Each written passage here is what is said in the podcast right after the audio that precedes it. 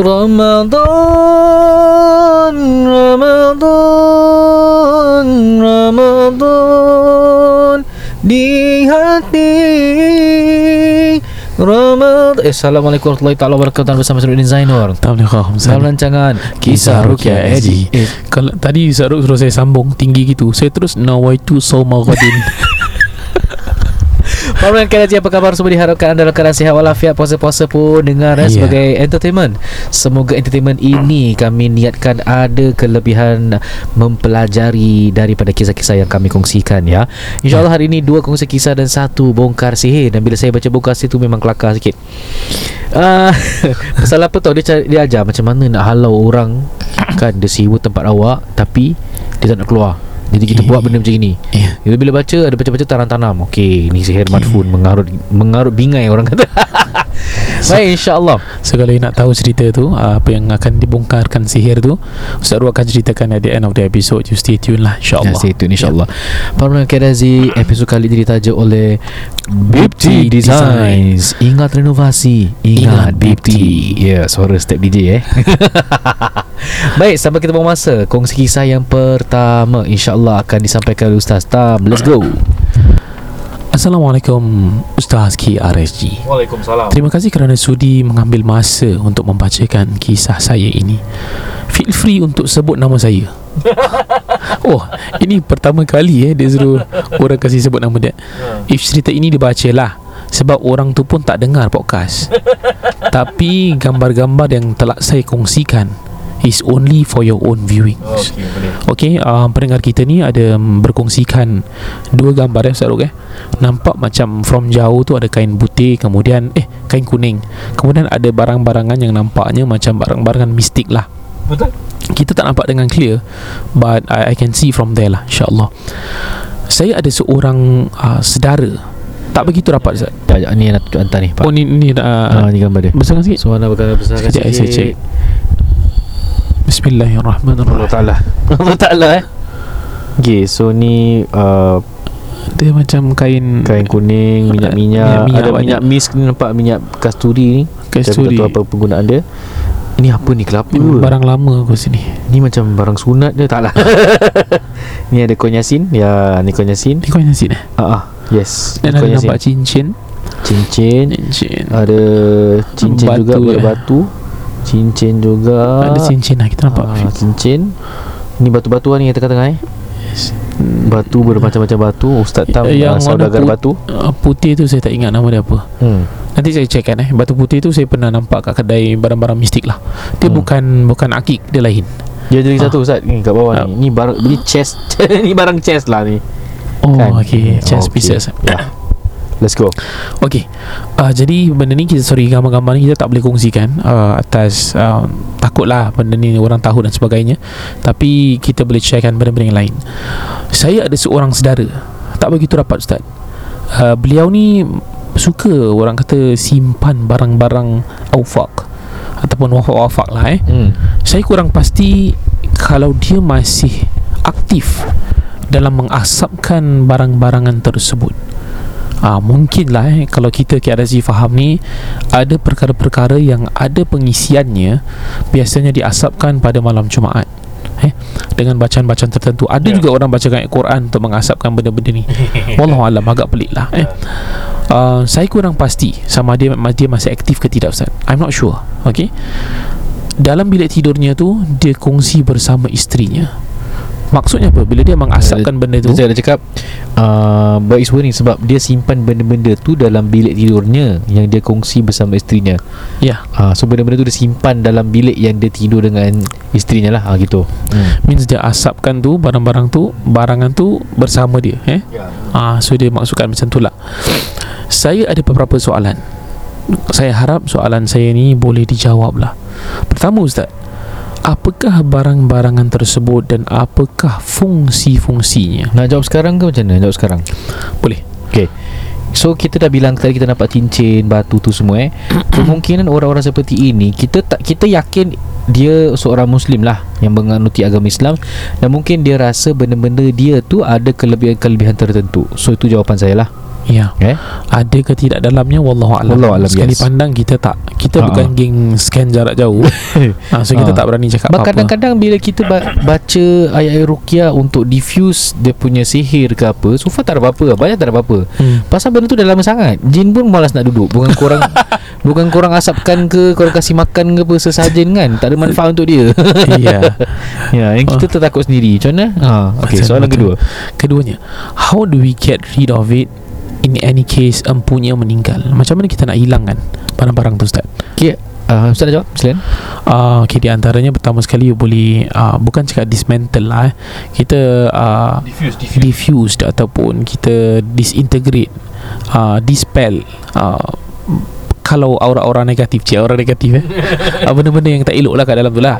So uh, di antaranya boleh siapkan uh, se, Bukan cakap secawan eh, Semangkuk air Ataupun baldi Boleh letakkan minyak kasturi dalam tersebut Yang dibacakan uh, Suratul Baqarah Ataupun uh, Yang Tiga kul Al-Fatihah dan Al-Kursi tiga kul lah bacakan. Contohlah basic lah. Kemudian air tu dibacakan Diletakkan sedikit misk Ataupun kasturi. Boleh letakkan bidara juga dalamnya Boleh rendamkan. Ada yang kata semalaman. Kalau pada ya- tahap keyakinan yang you rasa dah rendam Contoh setengah hari you rasa okey Maka buanglah perkara tu. Lepas tu air tu di, dibuangkan Barang tu letak dalam plastik buang. Buang pada tong sampah macam biasa. Tak perlulah campak pada laut ke apa. Dan tak semua benda kita perlu bakar juga. Ha, So itu di antara cara-caranya lah. Kalau tak pasti boleh rujuk pakar uh, Kita buat servis tu ya Saruk eh?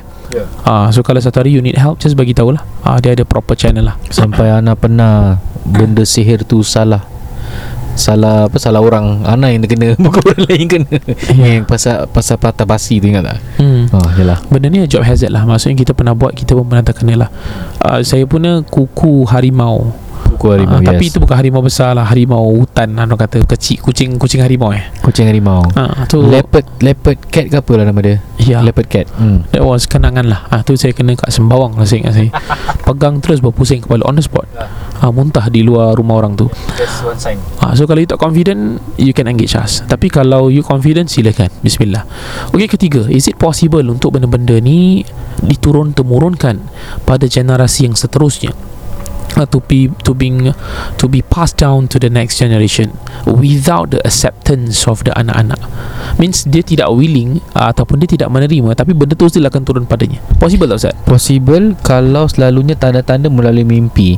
Datang orang tak kenal dia kasih benda dan awak ambil Kalau terima kemudian bertambah teruk gangguan-gangguan tu Bermakna penyerahan dan penerimaan saka lah Ataupun jin nasab ataupun jin leluhur eh. Hmm. uh, Kadang dengan diberikan benda gini You terima benda tu tiba-tiba mulalah mimpi-mimpi merepek-merepek Asyik mimpi ular, mimpi anjing Mimpi tempat seram Mimpi yang makhluk yang sama Mimpi budak kecil Budak kecil tu you rasa macam part of you Bersisik-sisik ular ke apa Okay Tu kemungkinan di pass down uh, melalui generations. I mean You tanya soalan macam gini Kalau you dengar kita punya podcast uh, Secara randomly Kalau ia bincang pasal kes Jin nasab Memang banyak lah Yang turun tanpa uh, Diundang eh?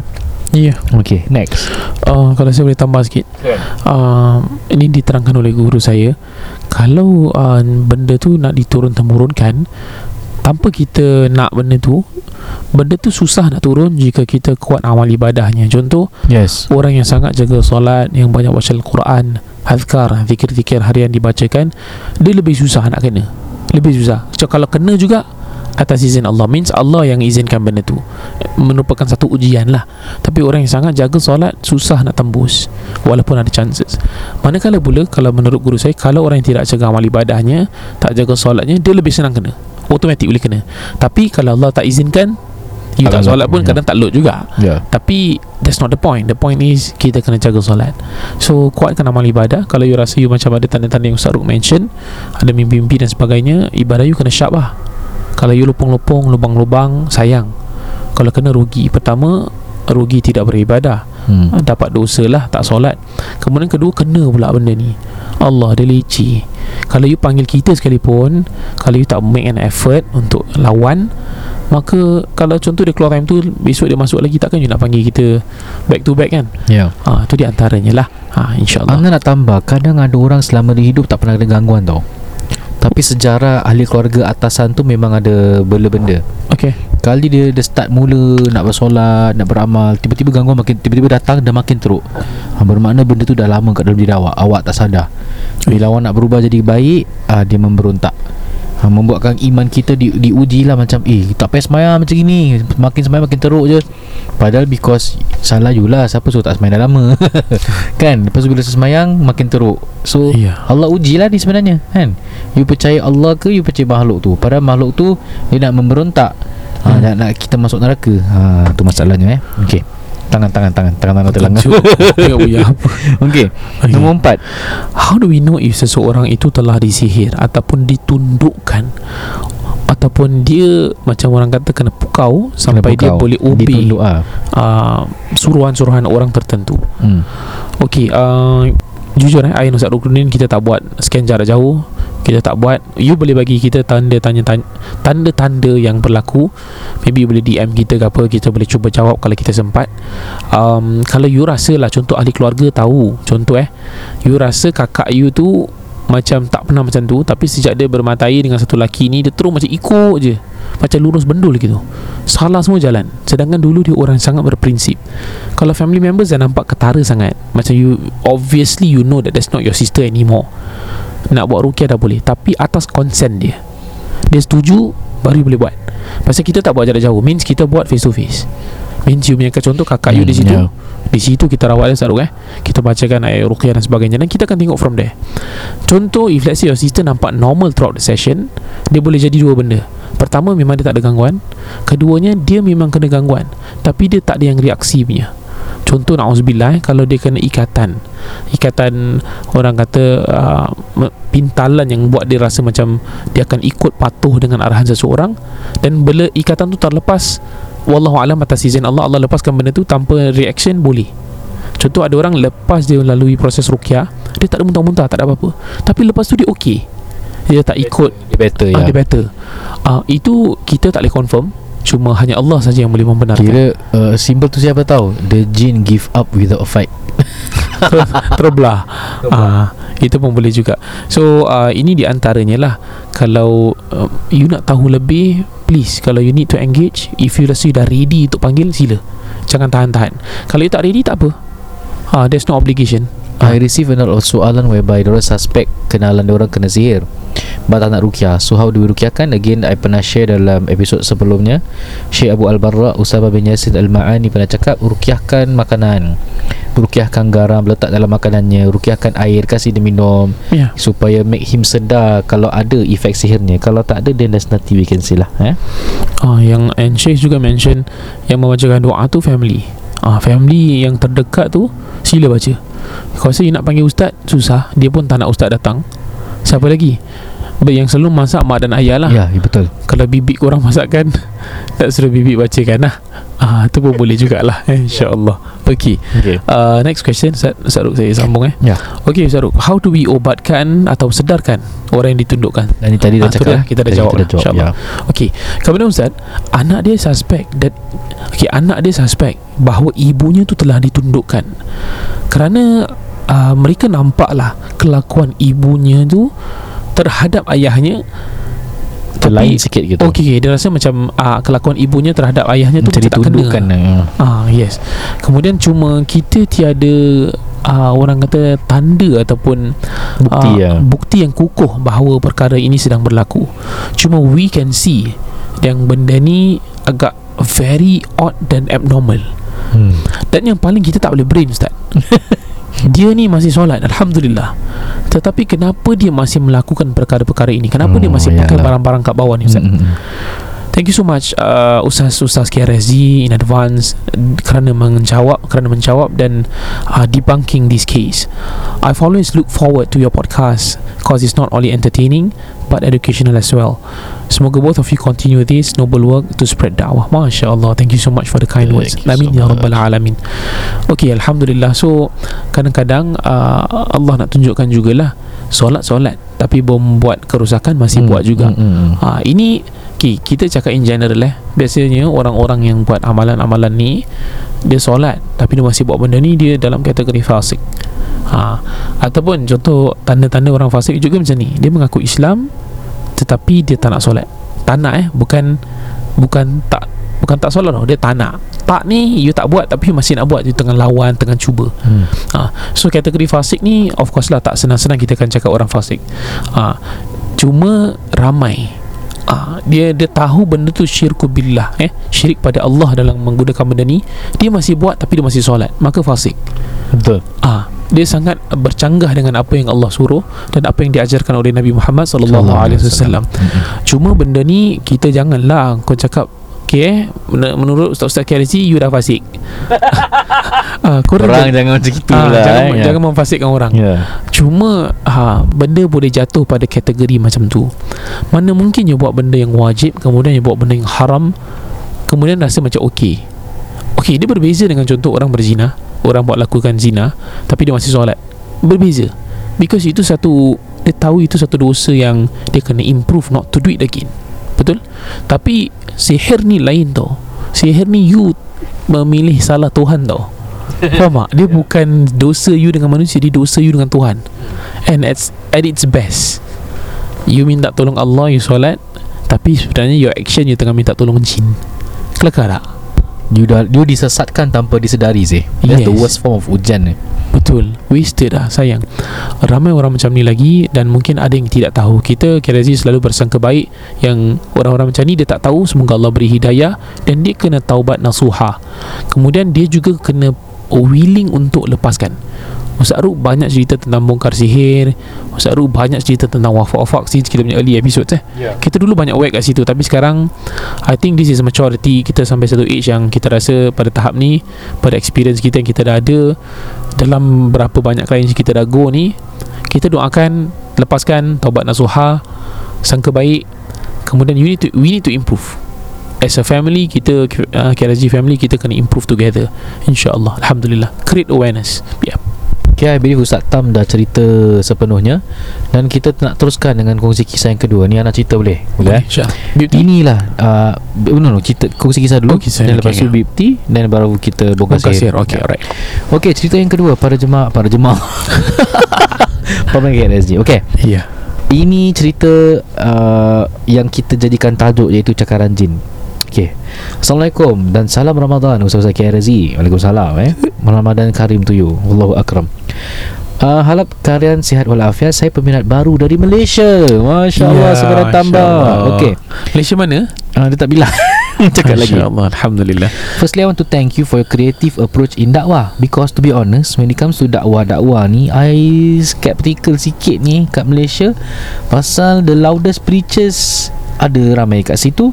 Dan cara diorang dakwah ni Diorang memaksa lah Ustaz Jenis Kalau kau tak ikut Kau berdosa Alamak no comment eh Macam Those kira Dakwah-dakwah sentap gitu Ah, yalah. Ah, faham, Those faham. type of preachers Bukan saya nak buka aib Tapi itu yang terjadi di Malaysia Okay faham Uh, dia ada positif dan negatif dia lah eh.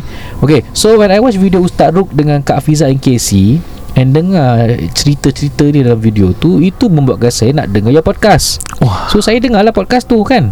Dan saya dengar semua podcast ustaz-ustaz Kat podcast dan waiting for more every week.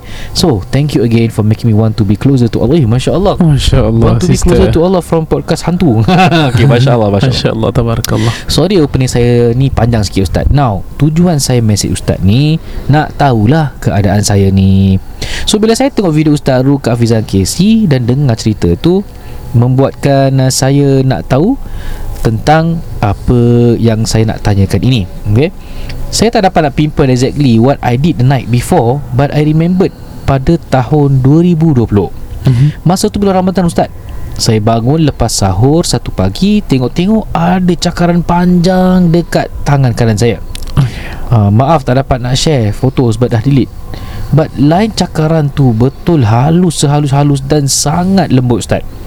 Awal-awal tu memang saya risau Pasal Yelah unexpected kan. But after my mum uh, Saya ceritakan my mum Dan my mum bilang tu Kuatkan iman InsyaAllah Lebihkan berselawat Baru saya boleh move on. Now cakaran ni berlaku pada saya dah lama Dan uh, selalunya random place tau Ustaz. Eh Di tempat yang saya rasa macam uh, Dah bingit lah asyik berlaku je benda ni. Sebab it happen at very random time tau Ustaz. And at random place.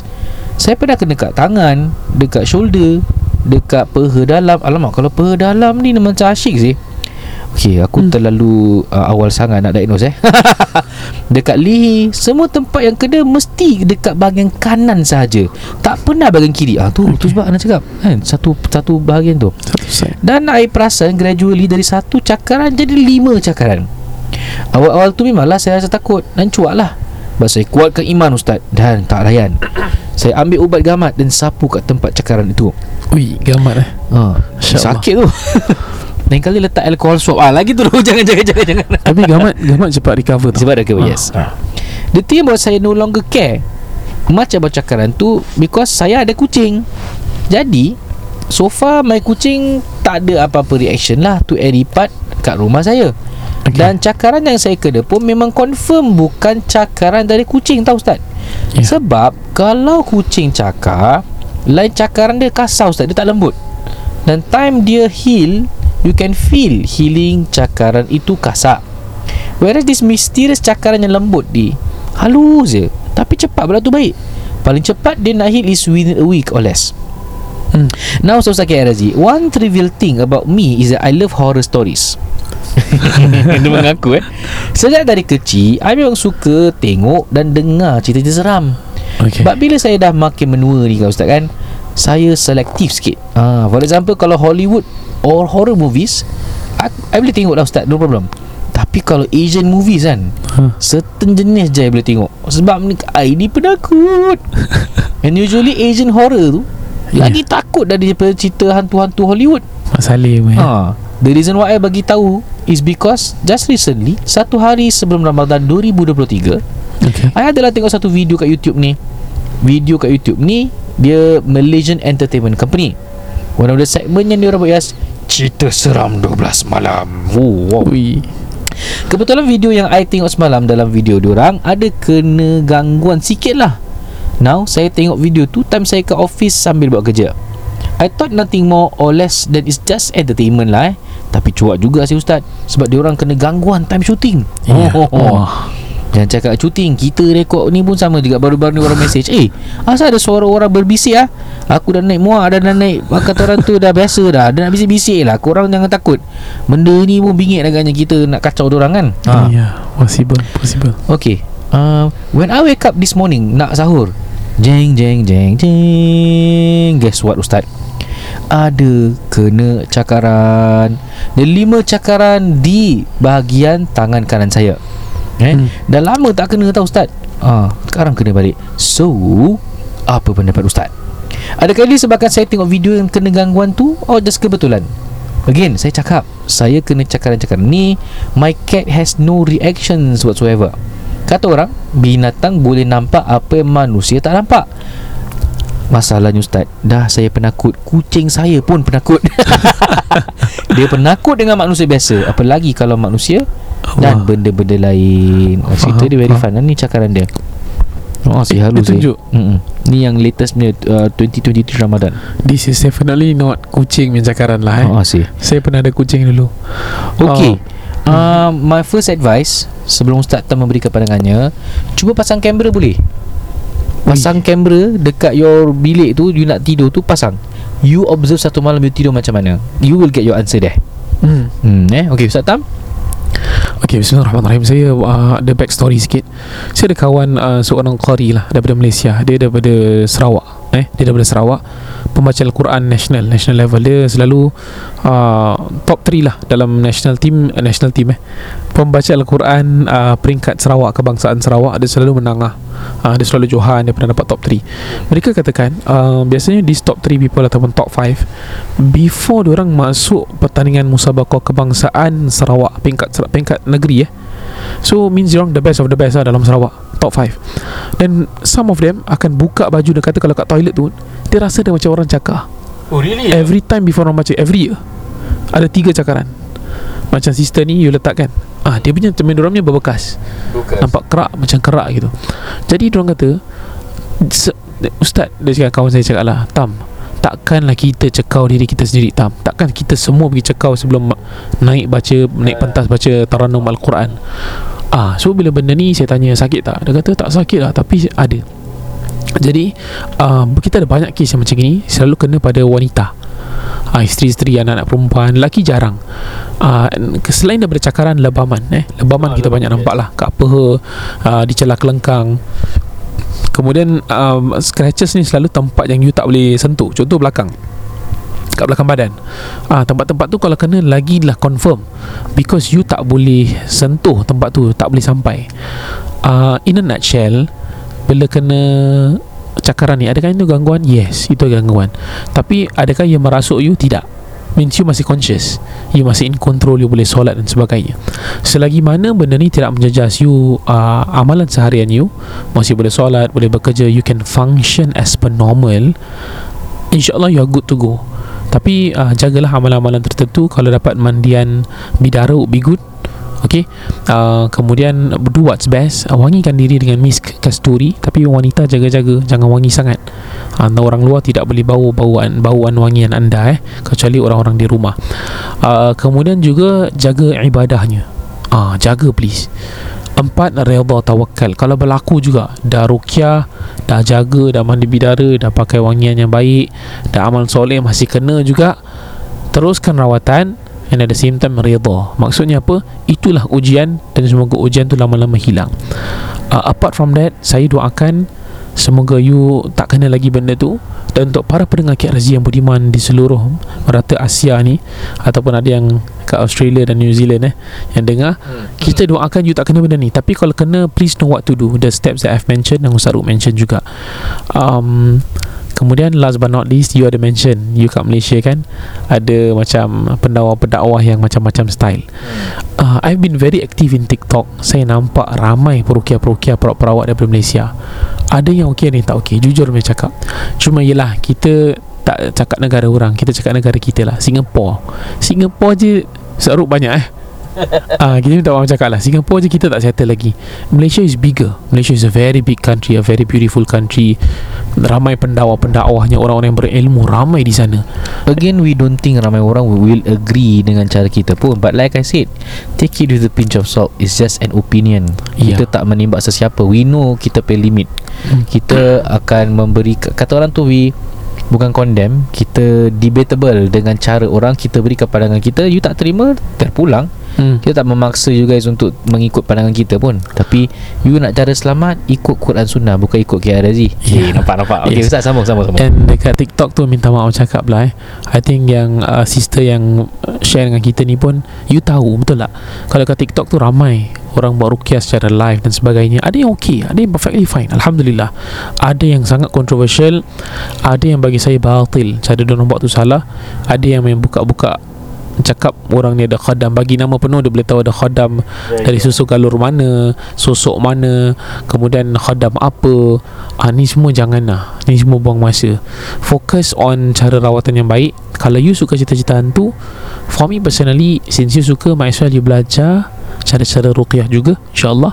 Jadi you yakin Bila you tengok tu macam Ah ni dah tak seram dah ni Aku dah okey dah ni Ah. Itu kita nak Ah itu yang kita nak. Okay? Slowly belajar ilmu ni Supaya keyakinan ada.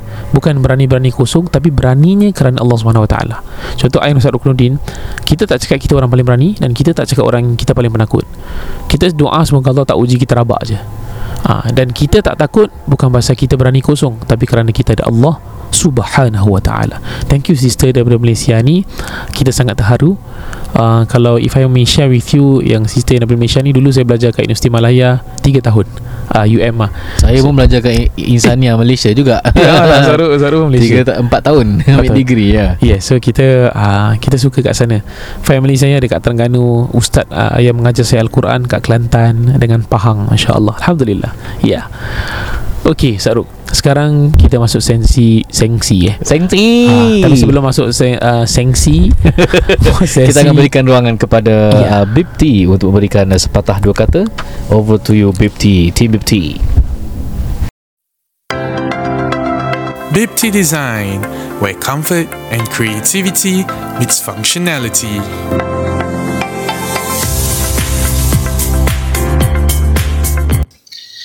Assalamualaikum warahmatullahi taala wabarakatuh. Kami dari Bipti Design.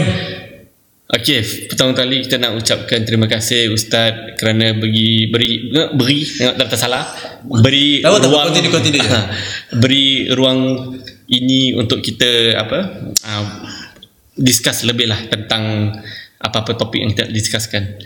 Okey, so pada hari ini topik yang kita ingin discusskan ialah tentang Biasan. perhiasan ataupun dikenali dikenali sebagai furnishing. Okay, actually ini benda uh, kita memang nak discuss daripada first episode lah. But kita fikir balik uh, lagi bagus kita later episode. So now should be the best time lah. Okay, gini. Uh, bab perhiasan ni kita biar bagi Hakim explain. Okay. Okay, Hakim go. Ya, yeah, back to Hakim ya. Hakim tahu hari ni. Okay. Uh, basically topik today kita nak berbual is uh, perhiasan. So kalau we directly translate is furnishings lah. Fidas lah. Okay. So apa itu uh, Korang jangan ketawa lah. Serius serius serius serius okay. Kita try to be informal as we can lah eh. Okay guys. So apa tu uh, Perhiasan? Okay guys. Uh, This is some of kita punya tips lah From beauty design. And from our kita punya experience. Is always To make your space uh, Lagi lawa Is not spending 50k 60k 70k On your renovation cost. Ya You ke? have to, Betul. How come? Okay. Okay, kasih aku explain ya. Okay. Uh, all of you uh, pendengar-pendengar KRSG always factor in some budget for your furnitures and your lightings. Okay? So when you tell your when you tell us 40k, please put aside some money for your furnishing. Why? Because to make your space actually lagi lawa lah. Is picking the right sofa, buying the right lights, uh, buying the right carpet, Okay. how to properly decorate your uh, entire space buying the right tab So is it uh, like kira-kira tadi kau mention 40k. Hmm. So 40k technically is not the whole amount of budget for renovation.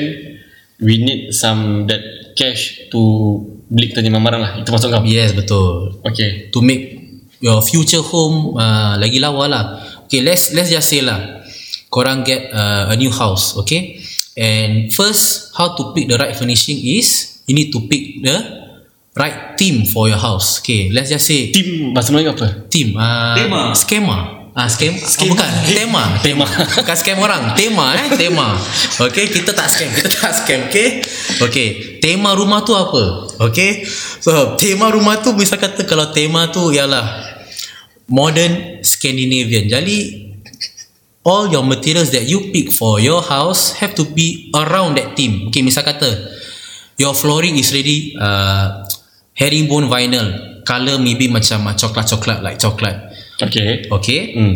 Sofa you have to pick a maybe beige color.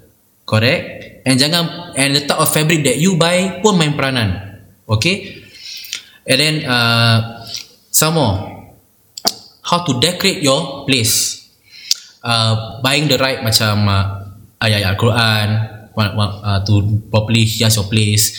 Uh, using the right lightings to how I would say uh, emphasize in that space apa yang kau nak Kira-kira showcase. macam those design lighting lah maksudnya. design lighting correct because uh, we encounter before where kipas ni kita beli uh, rumah dah lawa rumah I think around, it was around 70k punya project lah however lampu beli kipas tu lampu dia style lama. Kira kan macam those uh, Old school punya. old school lah. Kira macam bila masuk eh ni Dah tak rumah. kena lah, sayang. dah tak kena. Rumah 90-an je rumah. Confirm. Tak salah. Tak cakap tak salah lah but me you you uh, really spending that much. So I would say it's best to invest in proper lightings lah. Okay? Uh, so you want to know more uh, about this? Basically uh, beauty design what services that we're going to offer is when you're going to buy your furnitures and your lightings do invite us to go down together so that bila you punya rumah habis uh, lagi lawa lah ha? Oh, macam gitu kau Ah, macam gitu eh? lah, macam gitu. So, uh, what kau nak cakap so consult dengan korang. okay yeah Okay kan Jadi Dengan itu Kalau Apa orang cakap Tutup tirai. Oh, tutup tirai. Ah, tutup tirai today. Okay. Jadi kalau ingin renovasi, ingat Bipti. Boleh contact kita through kita punya IG, social media, uh, Bipti Design ataupun boleh contact kita at 9826-9263 ataupun 9826-9263. Ingat renovasi, ingat Bipti. Betul. Sekian. Alhamdulillah terima kasih Bipti uh, Bipti Design eh kerana bersama-sama kita. Ingat renovasi Ingat Bipti. Alhamdulillah. So yang dengar ni Sekarang pergi message diorang sekarang? Pergi like IG diorang please. Yes, ha, Kita please follow- banyak-banyakkan IG diorang. Follow IG diorang dulu Follow IG. tengok tengok dia portfolio eh. Wajib yes okay. Parang Kerazi Kongsi eh, Bukan kongsi pula bong, Bongkar sihir. Okay. Dia punya tajuk ni apa tau? Pindahkan orang dari rumah sewa Uh, konon dia bilang sini apabila penyewa rumah yang sudah habis masa kontraknya belum nak pindah dan ingin agar segera pindah eh Okey. kerana rumah itu akan ditempati sendiri maka tulislah wafak di bawah ini dengan burung hantu yang sudah disembeli astagfirullahalazim Ustaz burung itu is awal uh, awal Mana nak dapat itulah kemudian tanamkan di rumah itu dengan izin Allah akan segera pindah Dengan izin Allah Dan apabila tidak pindah akan mengalami kehancuran dalam rumahnya. Astaghfirullahalazim. So ni sihir eh, confirm sihir. Sihir, eh? sihir madafun eh. Dia menggunakan uh, wafak ini tanam pada daging burung hantu. Perlu diingat jika sudah pindah harap diambil lagi dan dibuang. Inilah wafaknya. Sekejap, So uh, Wafak tu dia tanam kat mana Dalam daging dalam daging burung hantu tu dan tanam dekat rumah. Oh So dia akan segera pindah disebabkan gangguan ataupun uh, dia bilang kat sini kalau dah nak masuk rumah tu balik wafak tu pergi buka dan pergi buang. Maknanya kau panggil jin lah kan. Okay so ni wafak dia. Ni kita tengok? Inna batasya rabbaka lasyadid. Oh, Ha, ni ayat Quran. Okay Dah ayat Quran. Lepas tu kau tanam pula dekat buruh hantu. Memang tak masuk akal. Okay Kemudian ada nama Jibril Jibrail Mikyail Israfil Israel Jangan salah faham eh. Jibriail dengan Mikyail ni Ni bukan nama malaikat tau. Hmm. Ini nama-nama jin. Bukan saya cakap eh. Kitab sihir yang cakap. Kalau Jibril is malaikat. Kalau Jibriail Is nama jin Kalau Mikail is uh, Nama malaikat lah. Kalau Mikyail Eh pun sama nama jin. Bani ada nama dua ma- malaikat lah, ada Israfil Israel, kemudian ada uh, apa ni Z Z pula. Zai 7 Ha Alif Taha Jim 3 okay. Kemudian ada Kul ni apa ni Al Haq Al Allah. Malik uh, okey. Eh Malik Mal Al Malik Al Malik ini Alif okey lah betul lah. Hmm. uh, ayat Quran kemudian you seru you ingatkan nama malaikat tapi sebenarnya nama-nama roh langit ataupun jin. So boleh ke buat macam ini Ustaz? Tak boleh lah aku yes. saya nak dia keluar. Saya nak suruh dia keluar cakap baik-baik tak boleh. Jadi saya buat cara halus. Cara kasar tak boleh kita buat cara halus. Ah, ni orang dulu-dulu ni eh. Cara kasar tak boleh kita buat cara halus. Jadi tak boleh. Astagfirullah. pasal apa? Wah, tu you gunakan Al-Quran kemudian you letakkan dalam binatang burung hantu. Pula tu kenapa? Kena spesifik burung hantu. Kerana Harry Potter ada burung hantu yang namanya ingat burung hantu dia nama Matthew Apa ah, nama lupa lah. Tak ingat lah. Tapi kita dulu tengok Harry Potter Memang daripada dulu lah hmm. Tapi nampak Harry Potter tu Significant lah eh. Itu memang sihir tu. Itu sekolah sihir Dan dia Itulah Mungkin salah satu efeknya Kita lihat sihir tu macam okey Normal eh. Padahal ah, Banyak perkara-perkara Yang boleh dipersoalkan. Kira kita kat sini kan ah, Macam apa tau. Ah, Kalau kita di Singapura Saruk ni macam Dumbledore Saya kira Professor Snape lah. Sebenarnya baik lah ah, Saya Snape lah actually yes. Dumbledore. Tua sih Dumbledore. Aku Yes. tua Baru umur 35 Astagfirullah. InsyaAllah. Ya. Alhamdulillah uh, Sebelum kita akhiri Kita nak cakap thank you so much Pendengar KRZ Sampai ke hari ini Yang daripada Malaysia Masya Allah thank you. Kita sangat terharu. Uh, Because this is podcast Kita TikTok kita belum aktif lagi. InsyaAllah kita akan teruskan. Uh, We hope to reach more Dengan kita punya TikTok. I know we'll get lots of kecaman Because of our Upfront. Kita akan cakap benda-benda yang Orang lain banyak, banyak buat tau. Uh, So InsyaAllah one day uh, Kita nak cakap juga yang kita akan buat uh, Ibadah korban bersama KRSG Ustaz Ruk anda khidmat larangkan Saya anda Islamic Values. Uh, Kita akan buat all out korban kita pada hari ini. Kita harap you guys can support kita Dengan izin Allah lah. InsyaAllah bersama-sama. beli sekarang Beli sekarang. Kambing-kambing kita semua kambing-kambing elit. Yang dirukiakan tak lagu raja insyaAllah. Okay Alhamdulillah itu daripada saya. Syarul Baik, sekian saya bersama dengan Zainul. Khamsa Wabillahi taufiq hidayah. Wassalamualaikum warahmatullahi wabarakatuh.